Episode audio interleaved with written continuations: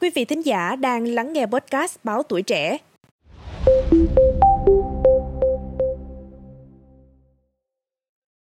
Quý vị thính giả thân mến, sau 10 năm thực thi luật phòng chống tác hại thuốc lá, tỷ lệ hút thuốc lá ở nam giới trên 15 tuổi đã giảm từ 54% xuống còn 39%.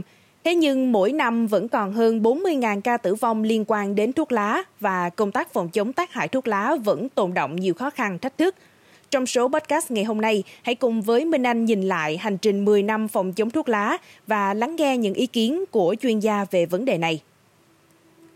Bộ trưởng Bộ Y tế Đào Hồng Lan cho hay, tỷ lệ hút thuốc lá đã giảm, nhưng Việt Nam vẫn còn nằm trong nhóm các nước có số người hút thuốc lá cao trên thế giới, với 38,9% nam giới trên 15 tuổi tại Việt Nam hút thuốc.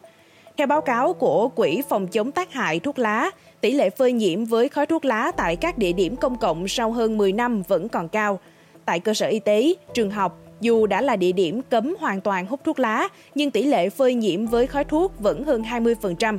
So với năm 2010, tại cơ sở y tế chỉ giảm 5%, tại trường học chưa đến 2%. Trong khuôn viên bệnh viện Bạch Mai, những biển báo cấm hút thuốc được dán tại nhiều vị trí. Thế nhưng không khó để bắt gặp cảnh những người đàn ông phì phèo thuốc lá. Không ít người khó chịu bởi làn khói ấy, nhưng thay vì nhắc nhở người hút thuốc, nhiều người lựa chọn đi chỗ khác tránh mùi khói thuốc.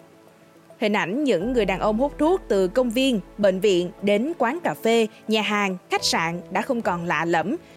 Mặc dù theo quy định, tại những địa điểm cấm hút thuốc lá, nếu vi phạm có thể bị xử phạt hành chính từ 200 đến 500 ngàn đồng, thế nhưng gần như không có việc xử phạt. Trước đó, tháng 5 năm 2022, quận Hoàng Kiếm, Hà Nội đã đưa vào thí điểm ứng dụng phản ánh vi phạm về hút thuốc lá nơi công cộng ở quận. Qua ứng dụng này, người dân khi phát hiện người hút thuốc lá tại các địa điểm cấm hút thuốc lá như quán cà phê, nhà hàng, công viên có thể gửi hình ảnh qua ứng dụng để cơ quan chức năng xử lý vi phạm. Thế nhưng sau hơn một năm thực hiện, quận Hoàng Kiếm nhận được 500 tin nhắn phản ảnh của người dân qua ứng dụng nhưng chỉ xử phạt được 16 trường hợp và số tiền phạt cũng không cao. Và thực tế này không chỉ ở Hà Nội mà tất cả các địa phương trên cả nước.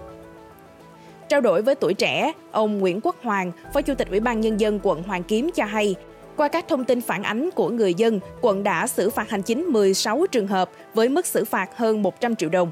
Ở quận đã có hơn 1.000 nhà hàng triển khai gắn biển cấm hút thuốc. Ông Hoàng cho biết, nếu các nhà hàng vi phạm quy định, không nhắc nhở khách hàng cũng sẽ bị xử lý vi phạm. Tuy nhiên, thực tế việc xử phạm hành chính người hút thuốc lá còn khó khăn. Thứ nhất, do người hút thuốc thường sẽ không vi phạm khi có lực lượng chức năng. Thứ hai, việc xử phạt phải có đủ căn cứ về thời gian, hình ảnh, địa điểm. Biện pháp để phòng chống tác hại của thuốc lá chủ yếu vẫn là nâng cao nhận thức của người dân. Cũng theo ông Hoàng, không vì khó khăn mà không làm, quận tiếp tục tập trung triển khai các biện pháp cấm hút thuốc nơi công cộng, xây dựng kế hoạch không gian phố đi bộ không khói thuốc. Kế hoạch sẽ bố trí không gian dành riêng cho người hút thuốc tại phố đi bộ, dự kiến sẽ được thực hiện vào đầu năm 2024 đồng thời tăng cường kiểm tra phát hiện người vi phạm hút thuốc nơi công cộng sẽ bị xử phạt. Còn tiến sĩ Nguyễn Huy Quang, nguyên vụ trưởng vụ pháp chế Bộ Y tế cho rằng, sau 10 năm thi hành luật phòng chống tác hại của thuốc lá, nhận thức của cộng đồng đã có nhiều thay đổi tích cực. Nhiều người dân đã hiểu về tác hại của thuốc lá, từ đó thay đổi hành vi sử dụng. Tuy nhiên, việc xử lý vi phạm hành chính đối với người hút thuốc lá nơi công cộng, các địa điểm bán thuốc lá vi phạm còn chưa được thực thi. Bên cạnh đó, việc xử lý vi phạm còn khó, vi phạm này thường xảy ra rất nhanh, khó xác định đối tượng, vì vậy không kỳ vọng quá nhiều vào việc xử phạt, ông Quang nhận định. Riêng một số chuyên gia lại cho rằng cần gia tăng các biện pháp xử phạt, đồng thời tăng thuế đối với thuốc lá mới mong hạn chế tình trạng hút thuốc lá tại Việt Nam. Ông Lương Ngọc Khuê, Cục trưởng Cục Quản lý Khám chữa bệnh Bộ Y tế cũng thừa nhận công tác phòng chống tác hại thuốc lá vẫn còn nhiều thách thức rất lớn, đặc biệt là thuốc lá điện tử. Trong đó, đáng báo động là tỷ lệ nữ giới hút thuốc lá điện tử tăng nhanh chóng, từ 0,1% năm 2015 tăng lên 1% năm 2020. Bộ Y tế khẳng định cần cấm hoàn toàn các thuốc lá thế hệ mới, trong đó có thuốc lá điện tử. Quý vị nghĩ sao về những thông tin trên? Hãy để lại ý kiến của mình bằng cách bình luận bên dưới.